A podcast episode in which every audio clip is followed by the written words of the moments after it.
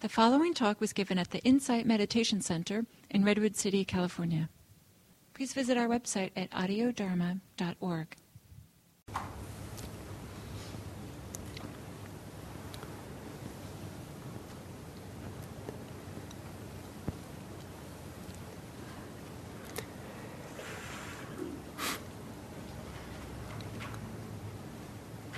Many, many years ago, I read a um, wonderful anthropological account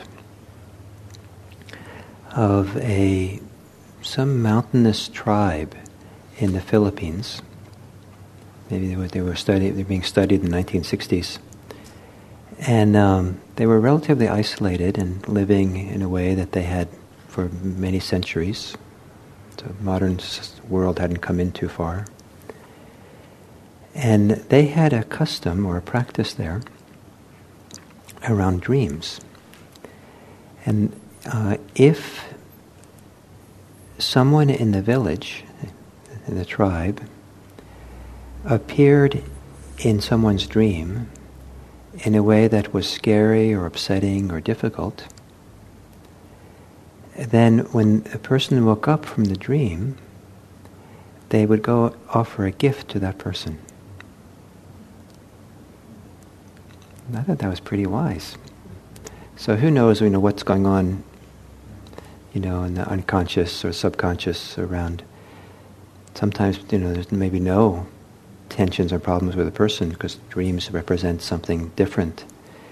But um, that's uh, the idea of offering a gift to someone that your unconscious mind is having challenge with, or your conscious mind is having challenge with is one of the great ways of creating harmony, creating mutual understanding, connection, opening hearts to each other.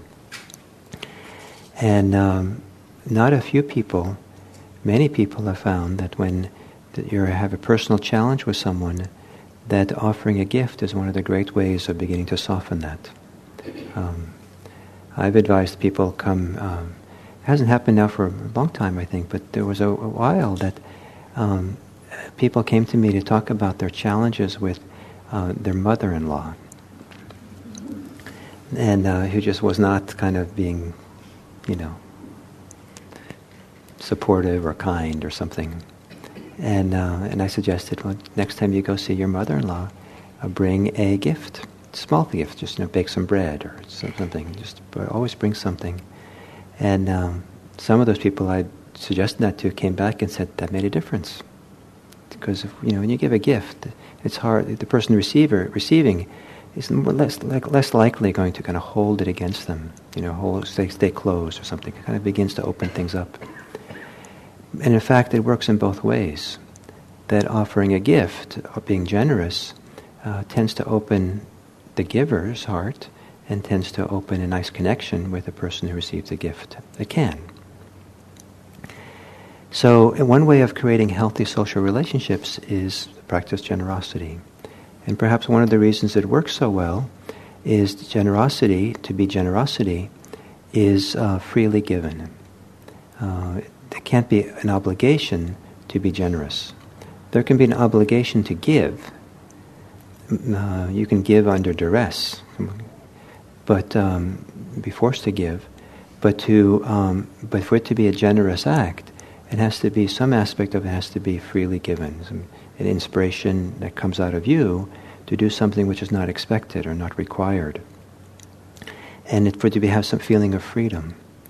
And so this is part of the emphasis also in generosity in Buddhism, is that it's a way of supporting the movement towards freedom. There's a kind of there's a kind of letting go or an opening or releasing of a beautiful part of ourselves that comes forth with the act of generosity. And so we practice generosity to support that movement of freedom and giving. It's often said that uh, generosity is also a wonderful way to uh, help us be released from self preoccupation, from greed, from being marginally holding on, being afraid, um, being caught up in ourselves. To be generous in uh, many ways, uh, both with our material things and our money and things, but also with our our attention and our kindness, our presence, uh, our support to others. that uh, uh, we don't do it necessarily to support other people, but it's such a powerful thing to do for ourselves, to help release something in ourselves. And I found that uh, when I've intentionally taken on, taken on practices of generosity, uh, I've benefited a lot by how it showed me that I was not generous. you know, and I got to see, oh, I, am there's resistance to giving. I'm afraid of giving. I want, I'm, I'm going to hold on to this. I need to have this. I can't not have it.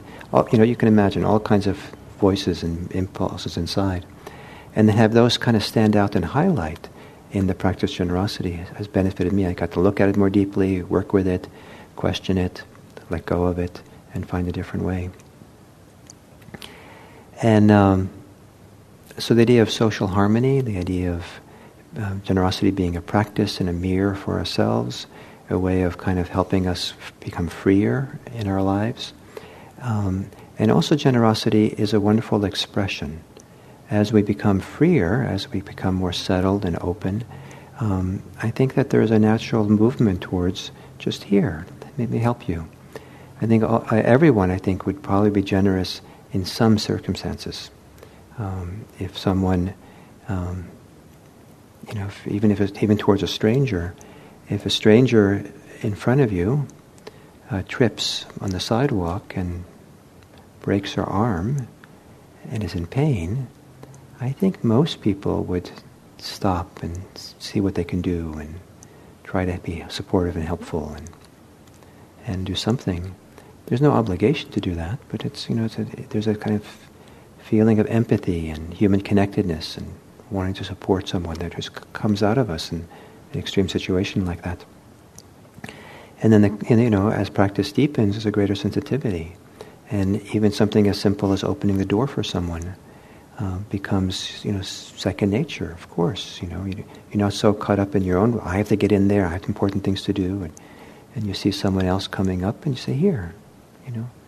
And just not because it's not even, not even a, con- not exactly, certainly conscious, but it's not a self-conscious choice as much as it's expressing a sense of connectedness and generosity and caring and empathy for others to open the door.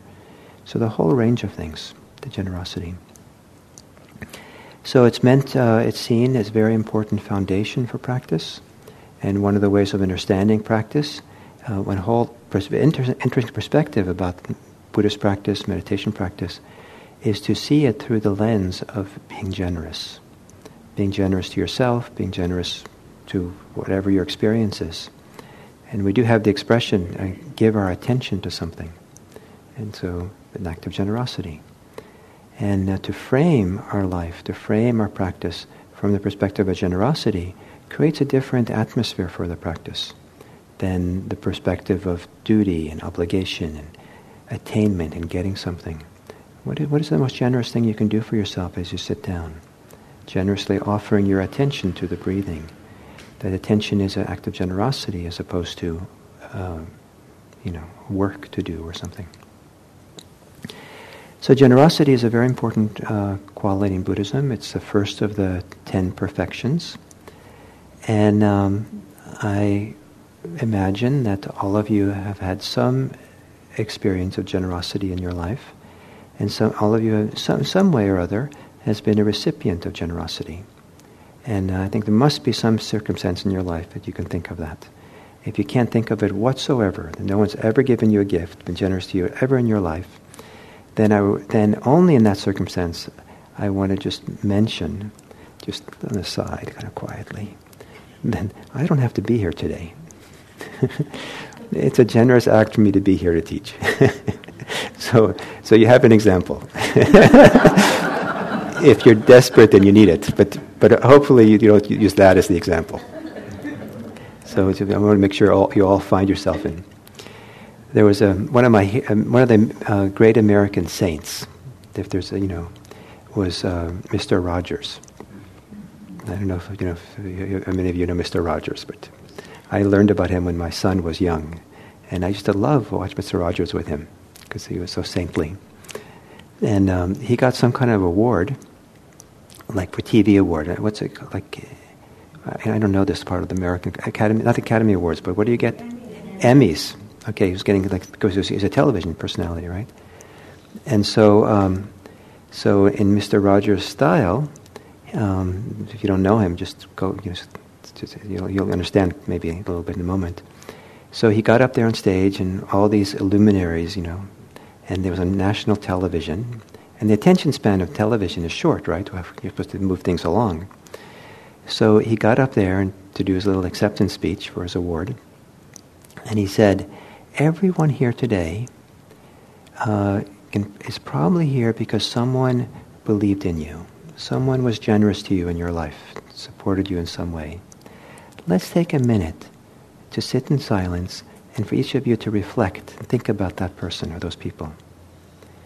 And um, and you know the the article I read about this event said that um, people in charge of the cameras were just like freaking out. a minute of silence on, on TV like this. So, so they did a moment of silence, and um, and they they just kind of scanned the audience as they were sitting there, and people were crying. And you know this kind of reflection. So I'm not expecting you to cry here today, but I would like you to uh, do a little exercise, a discussion, to form groups groups of three, and uh, and talk with your group uh, about some uh, time when you were the recipient of a gift or recipient of an act of generosity that was particularly meaningful for you, that helped shape you as a person, helped support you, kind of opened some new window into how to be, that somehow was, you know, important for you in your life. And, um, and uh, maybe uh, was important in such a way that gave you a, even some understanding of what freedom can be like, or, or even what Buddhist practice is, is about, from having been the recipient of what other people have provided you or done for you, and how it was meaningful. And uh, to do this uh, little conversation with three people, um, and you'll see if you haven't done these days before, uh, there's usually particular instructions of how we have the conversation, because it's not an ordinary conversation.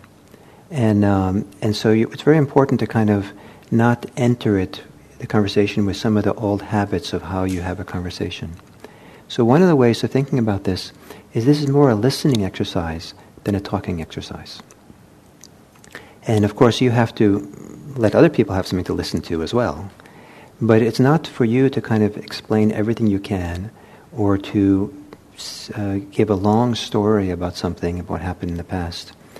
Uh, uh, long stories are not that helpful in this kind of conversation because you're also trying to help yourself and you know the story all too well. And so if there's a story involved, and this, the next exercise probably has to be a little bit of one, try to keep it brief. So because there's more important things to do than just kind of, you know, tell a long story. And um, so the way to do this is um, uh, basically make one point when it's your turn to speak. So you're not you're not being uh, you're not saying everything you could possibly say, but some salient point around this topic that I just gave. And then the next person does that, and the next person does that, and then it comes comes back to you, and then perhaps you've been influenced by what you you've heard, and so now you can maybe talk about the same event again, the same act of generosity you received, but now you might have a different perspective on it because you heard the other two people. And that's why you don't want to go and have a long monologue at the beginning, because you haven't been influenced by anyone yet.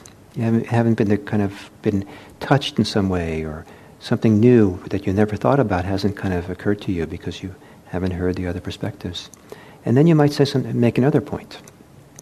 Remember, just one point, not everything you possibly could say.